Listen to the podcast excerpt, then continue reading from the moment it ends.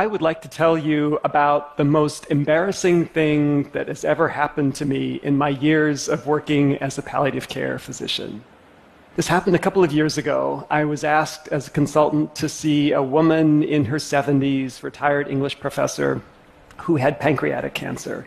I was asked to see her because she had pain, nausea, vomiting. When I went to see her, we talked about those symptoms, and in the course of that consultation, she asked me whether I thought that medical marijuana might help her. I thought back to everything that I had learned in medical school about medical marijuana, which didn't take very long because I had learned absolutely nothing. And so I told her that, as far as I knew, medical marijuana had no benefits whatsoever. And she smiled and nodded and reached into the handbag next to the bed and pulled out a stack of about a dozen randomized controlled trials showing that medical marijuana has benefits for symptoms like nausea and pain and anxiety. She handed me those articles and said, maybe you should read these before offering an opinion, doctor. So I did that night, I read all of those articles and found a bunch more. When I came to see her the next morning, I had to admit that it looks like there is some evidence that marijuana can offer medical benefits. And I suggested that if she really was interested, she should try it. You know what she said? This 73 year old retired English professor she said, I did try it about six months ago. It was amazing. I've been using it every day since. It's the best drug I've discovered. I don't know why it took me 73 years to discover this stuff. It's amazing. That was the moment at which I realized I needed to learn something about medical marijuana because what I was prepared for in medical school bore no relationship to reality. So I started reading more articles, I started talking to researchers, I started talking to doctors, and most importantly, I started listening to patients. Ended up writing a book based on those conversations, and that book really revolved around three surprises. Surprises to me, anyway. One, I already alluded to, that there really are some benefits to medical marijuana. Those benefits may not be as huge or as stunning as some of the most avid proponents of medical marijuana would have us believe, but they are real. Surprise number two medical marijuana does have some risks. Those risks may not be as huge and as scary as some of the opponents of medical marijuana would have us believe, but they are real risks nonetheless. But it was the third surprise that was most surprising. And that is that a lot of the patients I talked with who turned to medical marijuana for help weren't turning to medical marijuana because of its benefits or the balance of risks and benefits or because they thought it was a wonder drug, but because it gave them control over their illness. It let them manage their health in a way that was productive and efficient and effective and comfortable for them. To show you what I mean, let me tell you about another patient. Robin was in her early 40s when I met her. She looked, though, like she was in her late 60s. She had suffered from rheumatoid arthritis for the last 20 years. Her hands were gnarled by arthritis. Her spine was crooked. She had to rely on a wheelchair to get around. She looked weak and frail, and I guess physically she probably was. But emotionally, cognitively, psychologically, she was among the toughest people I've ever met. And when I sat down next to her in a medical marijuana dispensary in Northern California to ask her about why she turned to medical marijuana, what it did for her, and how it helped her, she started out by telling me things that I had heard from many patients before. It helped with her anxiety, it helped with her pain. When her pain was better, she slept better. And I'd heard all that before. But then she said something that I'd never heard before. And that is that it gave her control over her life and over her health.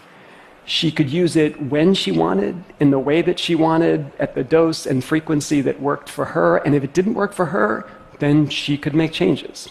Everything was up to her. The most important thing she said was she didn't need anybody else's permission. Not a clinic appointment, not a doctor's prescription, not a pharmacist's order. It was all up to her. She was in control. And if that seems like a little thing for somebody with chronic illness, it's not. Not at all when we face a chronic serious illness, whether it's rheumatoid arthritis or lupus or cancer or diabetes or cirrhosis, we lose control. And note what I said when, not if. All of us, at some point in our lives, will face a chronic serious illness that causes us to lose control. We'll see our function decline. Some of us will see our cognition decline. We'll be no longer able to care for ourselves, to do the things that we want to do. Our bodies will betray us. And in that process, we'll lose control. And that's scary. Not just scary, that's frightening. It's terrifying. When I talk to my patients, my palliative care patients, many of whom are facing illnesses that will end their lives, they have a lot to be frightened of pain, nausea, vomiting, constipation, fatigue, their impending mortality. But what scares them more than anything else is this possibility that at some point, tomorrow or a month from now, they're going to lose control of their health, of their lives, of their health care, and they're going to become dependent on others. And that's terrifying. So it's no wonder, really, that patients like Robin, who I just told you about, who I met in that clinic, turned to medical marijuana to try to claw back some semblance of control. How do they do it, though? How do these medical marijuana dispensaries, like the one where I met Robin, how do they give patients like Robin back the sort of control that they need? And how do they do it in a way that mainstream medical hospitals and clinics, at least for Robin, weren't able to? What's their secret? So I decided to find out. I went to a seedy clinic in Venice Beach in California and got a recommendation that would allow me to be a medical marijuana patient. I got a letter of recommendation that would let me buy medical marijuana. I got that recommendation illegally because I'm not a resident of California. I should note that. I should also note, for the record, that I never used that letter of recommendation to make a purchase. And to all of you DEA agents out there, love the work that you're doing. Keep it up. Even though it didn't let me make a purchase, though, that letter was priceless because it let me be a patient. It let me experience what patients like Robin experience when they go to a medical marijuana dispensary. And what I experienced, what they experience every day, hundreds of thousands of people like Robin, was really amazing. I walked into the clinic, and from the moment that I entered many of these clinics and dispensaries, I felt like that dispensary, that clinic was there for me. There were questions at the outset about who I am, what kind of work I do, what my goals are in looking for a medical marijuana prescription or uh, a product, what my goals are, what my preferences are, what my hopes are. How do I think? How do I hope this might help me? What am I afraid of? These are the sorts of questions that patients like Robin get asked all the time. These are the sorts of questions that make me confident that the person I'm talking with really has my best interests at heart and wants to get to know me. The second thing I learned in those clinics is the availability of education. Education from the folks behind the counter, but also education from folks in the waiting room. People I met were more than happy as I was sitting next to them, people like Robin, to tell me about who they are, why they use medical marijuana, what helps them, how it helps them, and to give me advice and suggestions. Those waiting rooms really are a hive of interaction, advice, and support. And third, the folks behind the counter. I was amazed at how willing those people were to spend sometimes an hour or more talking me through the nuances of this strain versus that strain, smoking versus vaporizing, edibles versus tinctures, all, remember, without me making any purchase whatsoever. Think about the last time you went to any hospital or clinic and the last time anybody spent an hour explaining those sorts of things to you. The fact that patients like Robin are going to these clinics, are going to these dispensaries, and getting that sort of personalized attention and education and service really should be a wake up call to the healthcare system. People like Robin are turning away from mainstream medicine, turning to medical marijuana dispensaries because those dispensaries are giving them what they need. If that's a wake up call to the medical establishment, it's a wake up call that many of my colleagues are either not hearing or not wanting to hear. When I talk to my colleagues, physicians in particular, about medical marijuana, they say, oh, we need more evidence. We need more research into benefits. We need more evidence about risks. And you know what? They're right. They're absolutely right. We do need much more evidence about the benefits of medical marijuana. We also need to ask the federal government to reschedule marijuana to Schedule 2 or to deschedule it entirely to make that research possible. We also need more research into medical marijuana's risks. Medical marijuana's risks. We know a lot about the risks of recreational use. We know next to nothing about the risks of medical marijuana. So we absolutely do need research. But to say that we need research and not that we need to make any changes now is to miss the point entirely. People like Robin aren't seeking out medical marijuana because they think it's a wonder drug or because they think it's entirely risk free. They're seeking it out because the context in which it's delivered and administered and used gives them the sort of control they need over their lives. And that's a wake up call we really need to pay attention to. The good news, though, is that there are lessons we can learn today from those medical marijuana dispensaries. And those are lessons we really should learn. These are often small mom and pop operations run by people with no medical training. And while it's embarrassing to think that many of these clinics and dispensaries are providing services and support and meeting patients' needs in ways that billion dollar healthcare systems aren't, we should be embarrassed by that, but we can also learn from that. And there are probably three lessons, at least, that we could learn from those small dispensaries. One, we need to find ways to give patients more control in small but important ways how to interact with healthcare providers, when to interact with healthcare providers, how to use medications in ways that work for them.